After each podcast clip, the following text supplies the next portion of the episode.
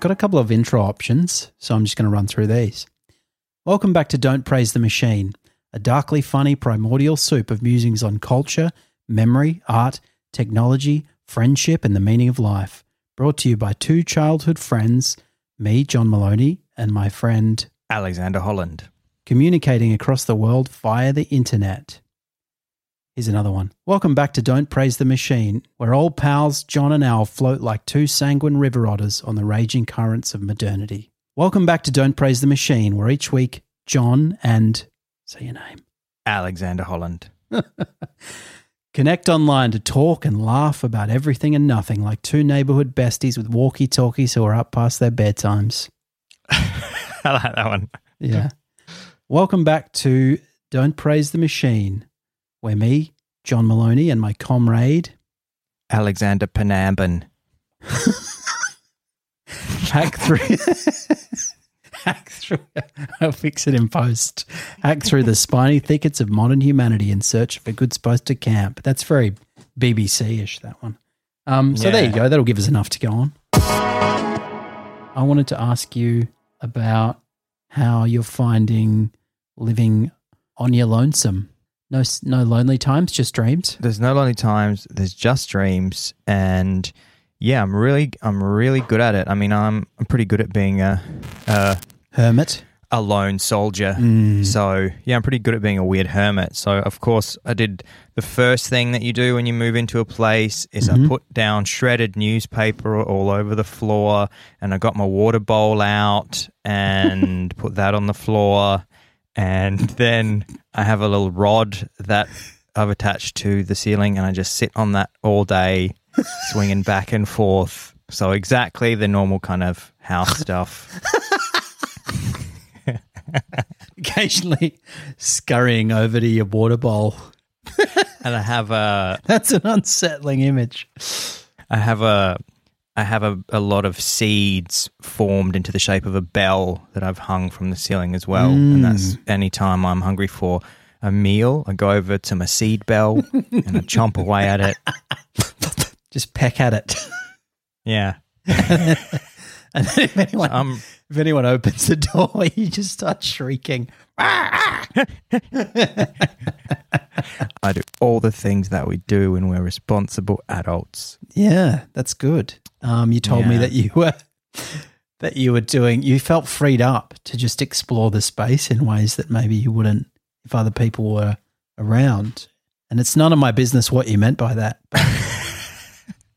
I shower with the door open, for example. Mm, I didn't nice. used to do that. Yeah. In fact, all, all bathroom activity now takes place with the door. I've actually taken the bathroom door off the hinges and I threw out the window.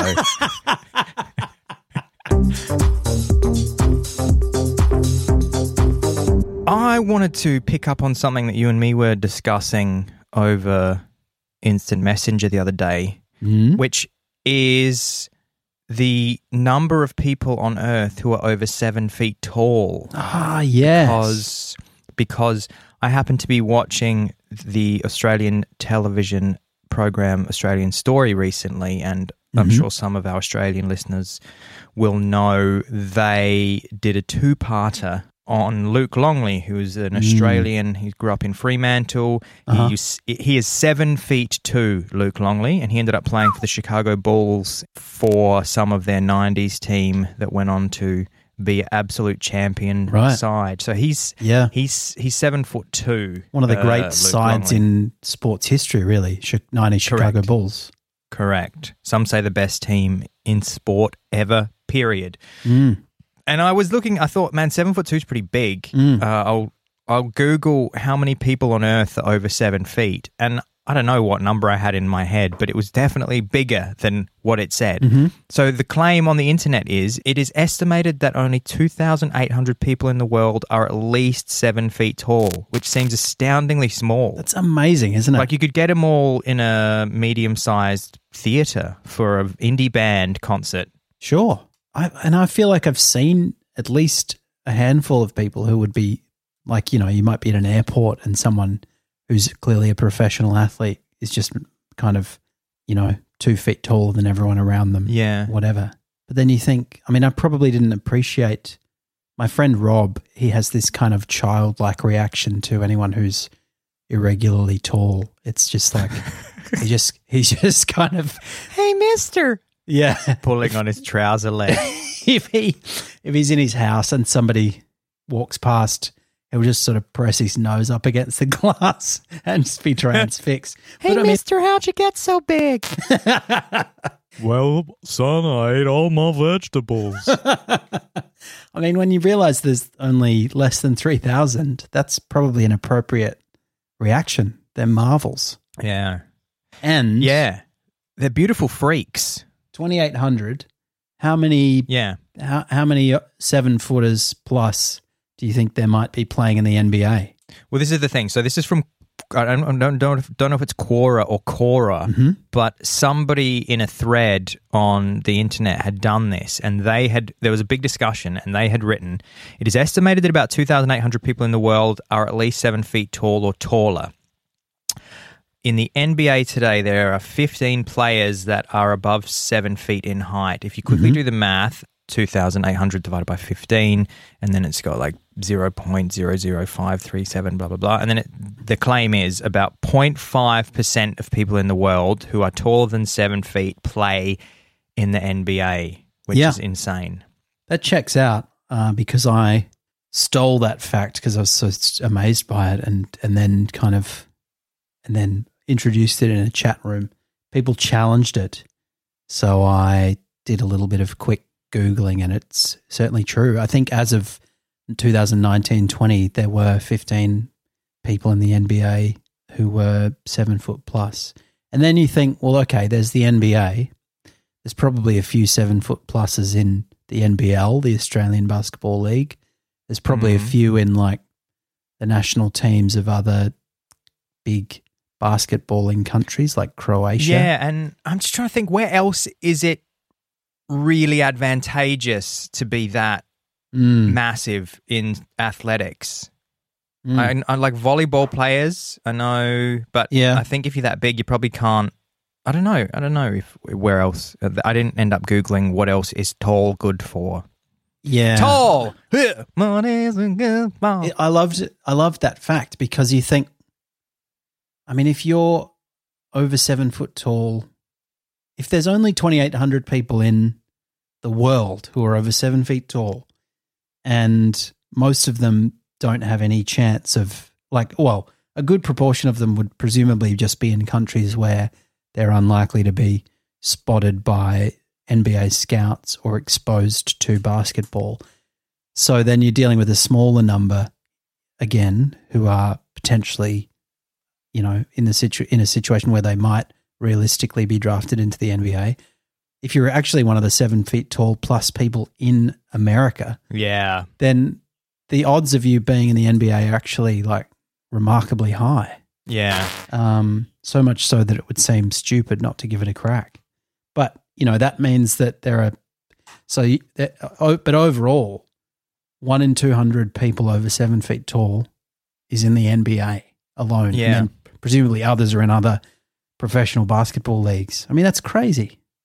I mean, if you were over seven feet tall and in the US, it would Mm. be embarrassing if you weren't doing slam dunks for the Hornets. Be ashamed of yourself.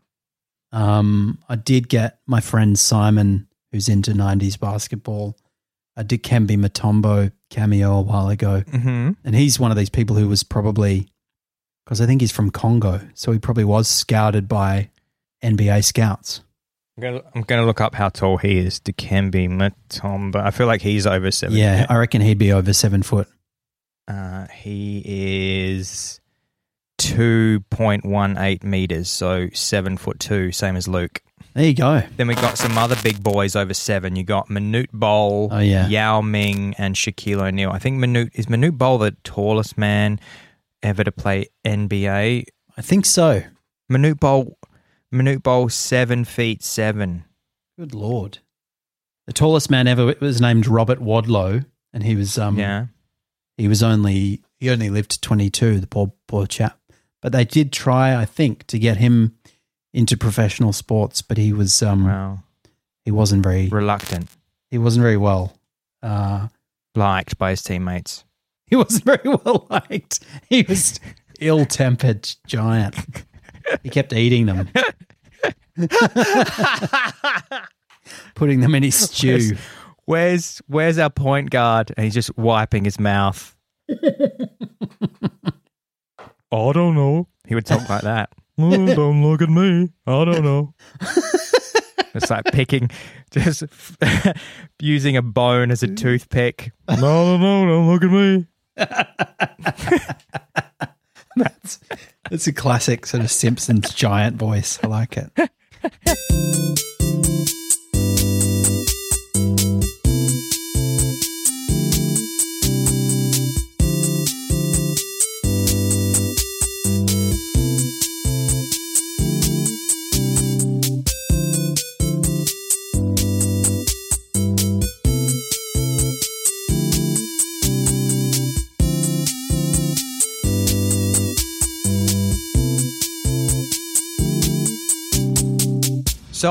One thing that I'm interested in is the world of alternative proteins. So, I'm trying to eat less meat these days for a bunch of Mm. reasons. It's better for the environment, it's better for me. Nobody likes factory farming, it's not good Yeah. for the planet. Nobody likes animal suffering. That's not well, what we want. I, I don't mind it, but it's John's. John likes having baths and animal cruelty. That's, that's why he's got on his Tinder profile. yeah. Um, so I'm always, you know, I like two. I like alternative music and I like alternative proteins. Yeah. It's the kind of guy I am. I got my nose pierced, I got my ear pierced, and I'm al- I'm an alternative guy through and through. Mm. So at the moment, you've got a company like Beyond Meat, which does vegetable based alternative, uh, you know, protein, vegetable based, non meat products. Your burgers, they do a chicken now. I've heard that's quite good too. Uh, their stock has been doing quite well on the US stock exchange since they went public. Yeah. So that's one route. The other route, which is exciting a lot of people, lab grown meat. So this is what I want to talk about today. So lab grown meat, the way that lab grown meat works is you can ha- so actually before I say that, it's a few of the problems with current animal farming. So current industrial agriculture, according to the World Wildlife Fund, beef production uses 25% of global land use and forestry emissions, which is pretty That's crazy. incredible. We've got to do something about that. And one solution is going to be lab grown meat. Yeah. So what you can do is you can harvest the stem cells from cows, which you can just give them a little, and just just give them a little pinch, and take a muscle cell. You then culture the muscle cell in a dish or something, some kind of gel. One muscle, one muscle stem cell can grow up to one trillion muscle cells, and the muscle cells then they form together in these things called myotubes, and then you can take these little myotubes and start squishing them together and make a beef patty. Right? Ah. It's paler than you tr- your uh, and your real cow, and it doesn't have the exact same taste, but they're they're Yeah. working on it. We're gonna it's get real meat. through this. Well, it's real. It's it's yeah, it's real meat in that it's using Real meat flat out. what's it's it's real meat flat out. Yeah, real meat, but no animal has died, and Yeah.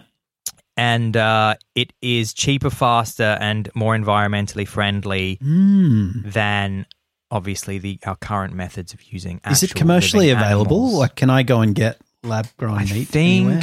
I think they've done a few promotional stunts where it's been commercially available briefly. Right. But I think that would this, there's some statistic that the first one they did in 2013 it cost something like 350 grand for one burger, and I think Mm. they have it down to 11 dollars or something now. So Wow. it's, it's crazy. The price is coming right down, but this it's Yeah. still like too expensive. Nobody's gonna be paying 11 bucks for a hamburger Yeah, they- patty. They would in Melbourne without question. nobody, nobody would buy a hamburger patty that was less than 11 bucks. here. But so this is an exciting field, lab grown Yeah. meat. But it got me thinking. It got me thinking. Yeah.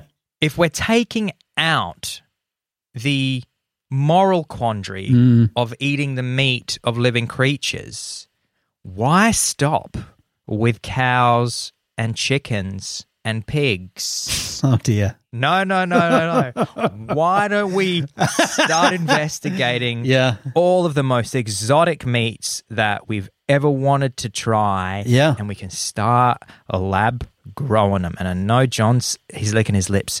He's thinking that he's always wanted chimpanzee. And I'm like, oh no, you know. I said, let's take that one step further, John. What's the most delicious exotic meat Mm. that we've all been hanging out for, Yeah. but we're all a little bit shy about admitting it? Yeah.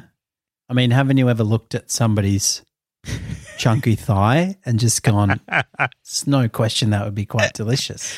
And so this is the thing. I would, Yeah. or you'd look, I look down at my own chunky thigh and I go, Yeah. I go, ooh, I wouldn't mind chucking a bit of that in the pan with a bit of butter and garlic. Yeah. Whack a little bit of paprika on that bad boy. So think about that in the future. You go to this, you go to the supermarket, and it just says Yeah. dry aged man leg, and Veal. Veal boy. it just says it just it just says dry aged lady rump mincemeat, medium fat. and you're thinking, wow, dry aged lady meat makes the best burgers. You sprinkle a little, add your spices. I I always think you could. It's funny when you go to a butcher and they've got sort of endearing illustrations of the animals that they're selling the meat of. Mm. You know, they'll be over the. You could just put a, a smiling man on the label with this sort of with a with this kind of fleshy behind. Well, and look, and here's here's what I'm saying. I mean, there's so much room for corporations to partner with athletes. Yeah. athlete gives a little bit of their stem cell, and and, it's and like the I said, equivalent of porn stars making fleshlights. It's just yeah, well, this exact. This is the thing. So, like I said, one one stem cell, one muscle stem cell can grow up to a trillion. So, so why not? Why can't I get like Roger Federer mince at the supermarket? That- limited edition.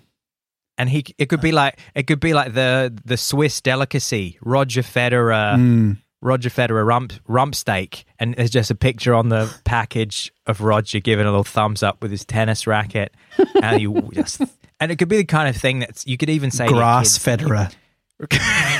grass grass fed Roger, and you could throw it into the pan, and you could say, "Let's see what the greatest tennis player of all time tastes like." Kids, and they'd get excited for that, and they'd want to play tennis. that's such a that's just such a chilling dystopia. It would inspire them to want to play tennis.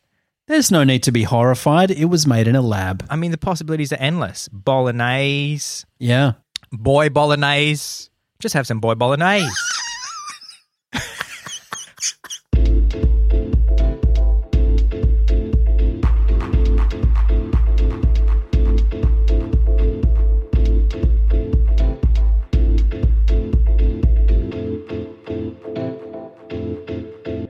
Thanks everyone for for joining us on today's episode of Don't Praise the Machine. This has been episode 21. Um, and I think another important thing to mention at this point is in celebration of the 21st episode, we now have an Instagram account. Oh, which yeah. is where we will be posting all of the updates and housekeeping about the podcast. So we already have Yeah. 80 followers. So Yeah. jibbity jibbity jump on there. Uh, how can they find us, John? well, um, well the the pod the podcast is currently at 89 followers Al. Very exciting. Okay. It's don't no punctuation, don't underscore praise underscore the underscore machine. And you'll see the now famous icon of me and Al sitting uh, playing a game of what I imagine is NBA Jam Hang Time.